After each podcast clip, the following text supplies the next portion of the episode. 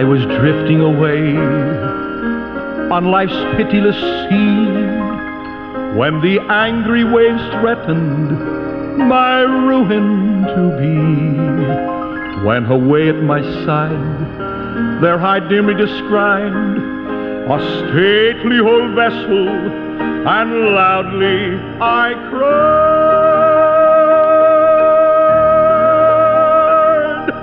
Ship ahoy!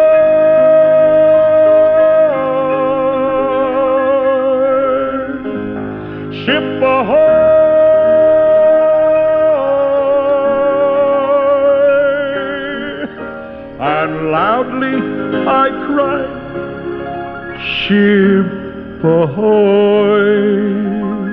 Once again, we say welcome aboard. It's good to be with you this time. Brother Munn speaking. Our program here called The Mariner's Call. What a blessing for this old mariner to be with you by means of radio. In the book of Ephesians, Ephesians chapter 6, and I'm going to read verse 15 for our text of Scripture. And uh, on our little five minute program, the Fisherman's Five Minute Look at the Book, we've been talking about the word barefooted, barefooted, and what it means. And we'll talk about that for just a little while before we get into Ephesians chapter 6 and verse 15 as far as its direct application. If there's any way we could ever be of blessing and help to you, please feel free to correspond with us. If you have access to a computer and that keyboard, you can come straight to us at just fomm dot org and uh, this is our website. And it's very, very simple uh, fomm.org. And if you'd like to write to us, uh, our announcer usually at the end of our program will give uh, a few. Uh, a, a few seconds here left to be able to for them to give you an address whereby you can correspond with us. And if they are not, able to do so, you can uh, call them, uh, write them, and they'll tell you exactly how to uh, to us. In the book of Ephesians, Ephesians chapter 6 and verse uh, 15, it says this. Now, he's within its context, he's talking about how to now stand against the enemy. We do have an enemy. And of course, we know who he is. Put on the whole armor of God that you may be able to stand against the wiles of the devil. He is our enemy. So he talks about the loins girt about with truth, the breastplate of righteousness, the shield of faith, the helmet of salvation, and something a little different now. All right, here we go. Verse 15 And your feet shod with the preparation of the gospel of peace. What in the world is that? To shoe or not to shoe? that is the question I'm thinking about shoes. Uh, where I live, I live in the South, so sometimes in the summer parts of our um, here where I live, we have three different seasons, and of course we have the winter, and then the spring and the summer and the fall. During especially the summertime, it gets kind of warm where I'm at. And so a lot of people choose to take off their shoes. I remember when I was young, I did not just uh, just maybe think from time to time to take my shoes off. In the summer, it was hard for me. It was hard for my mother to keep a pair of shoes on my feet. For that being true, I was always getting the bottom of my feet injured. Along the seashore, there was glass. Along the seashore, there was old rusty nails and boards, and I'd step on. Uh, so you said, what are you saying? I actually went what's called barefooted a lot of times during the summer. It was not because I did not have. I have no it, I have no poverty story to tell, not because I did not have access to shoes. There were a lot of things we did not have. We did come up, I did come up in a very poor family, and a family of commercial fishing. Uh, people. But I, my parents saw that I had shoes. But I like to go barefooted. In the summer times, our feet got very tough. We could walk across shells like oyster shells and clam shells. We could walk across rocks and uh, maybe some pavement area in the middle of the sun, time where it was very hot, you know. Uh, but as far as shoes is concerned, I'll be honest with you, I appreciate the shoes that I have. And many times in the Bible, and as we search through the Bible, you'll find there's a reason that some people went barefooted. In the book of Luke, Luke chapter 15, Wish I had time to go here and tell the story of the prodigal son. You know what happened to him? Oh, his heart got out in the far country. He left his dad's house. He said, You give me my inheritance. And he went and just wasted it. And it got so bad that he had to just go to feeding hogs. Well, that was horrible for this, this little Jew, this Jewish young man. and uh, you know their feelings about pork. So uh, he gets into utter poverty. And so he said, I, am going to just renounce my pride and I'm going to come home. And one of the things the father does for him as soon as he sees his son, yes, his clothing is all torn apart. His clothing is the clothing of somebody in poverty. But it says in verse 22 put shoes on his feet. So what took place there? Sin took the shoes off his feet. My friend, it'll do it for you. I've been in countries of the world where there was poverty. And I have to be very careful what I say here. Sometimes because of the wickedness of the leadership of countries, poverty was just was just so great and it was really just sin. Sin will take the shoes off your feet. So sometimes to be barefooted is it's associated with poverty. Sometimes it's associated with faith. In the book of Matthew, Matthew chapter 10, Luke chapter 22, there's some statements made that go something like this. He sends out the 12 apostles. And he said, Fellas, now take off. Send them off two by two. He said, Preach the gospel. And uh, they went out preaching everywhere. And he said, Now don't, don't, don't, don't bring any money with you. What? don't bring a suitcase. And he says, uh, Don't bring shoes for your feet. My, what are you what are you expecting us to do? You know, they had to go without things until God provided. Wouldn't that be horrible if we had to live that way? We live in such a materialistic age the life of faith is ruined. God is not real. We don't have to trust God for anything. Come on, are you listening at this time?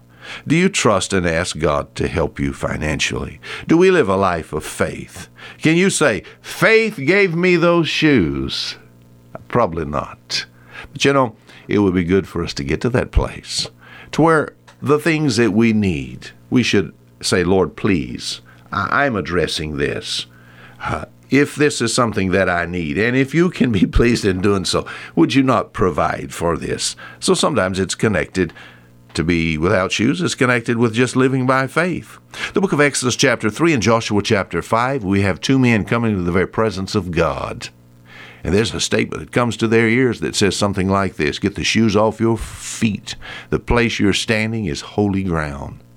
So, to be without shoes not poverty. Be without shoes was not necessarily these living by faith. Uh, to get your shoes off was a sign of reverence. This was a token of. Uh, in respect and submission for deity. I mean, God is there on the spot. Get your shoes off. Hence, we say of those we love uh, that we worship the very ground that they uh, that they walk on. You said, "What is this? This is showing reverence." You know, a worshipful experience. Get your shoes off. It might be well for us to take our shoes off from time to time and get on our knees before God and spend some time with Him. Sometimes just just taking off your shoes means a sign of honor and cleanliness. Other cultures, like we think about not only just we think about the Jewish race as we find in the Bible, but maybe the Chinese, the Japanese, I think the Scandinavians, about the same. They look at their shoes like it's a part of clothing. When they go inside, they take them off just a sign of cleanliness. My mother was like that somewhat when I was young. Walk in the door, she said, Whoa, stop! Get those shoes off. And of course, it was because I'd been tracking in mud or been down to the river or something, you know. Get those shoes off. To have no shoes would be cleanliness, showing cleanliness and honor. Sometimes just relaxation. What is that? People come to your house and said, Hey, man, you look uptight. What's your problem? I said, My shoes hurt. I said, Take them off. Take your shoes off. Relax. Enjoy being here with us, you know. So, a lot of times, the ladies, I've seen a lot of ladies in the U.S., they wear these high heels. Come to visit, I said, Take those things off, you know. Relax and enjoy being with us for a little while. But our text says this Ephesians chapter 6 and verse 15, it says, And your feet shod with the preparation of the gospel. What is that? Do you know what corrective shoes are? They're designed for all types of foot disorders. See, shoes and health go sort of hand in hand. Poor fitting shoes could cause backaches, it can cause muscle fatigue, poor posture. It could actually damage your feet, give you corns and bunions and ingrown toenails, and oh, let's just get away from that. You said, what do we need from time to time? Corrective shoes. For the child of God, to shoe or not to shoe. This is the set of shoes, the pair of shoes that you need. It says your feet shod with the preparation of the gospel, just like you have work shoes. And probably in your closet, you have shoes arranged in a different way.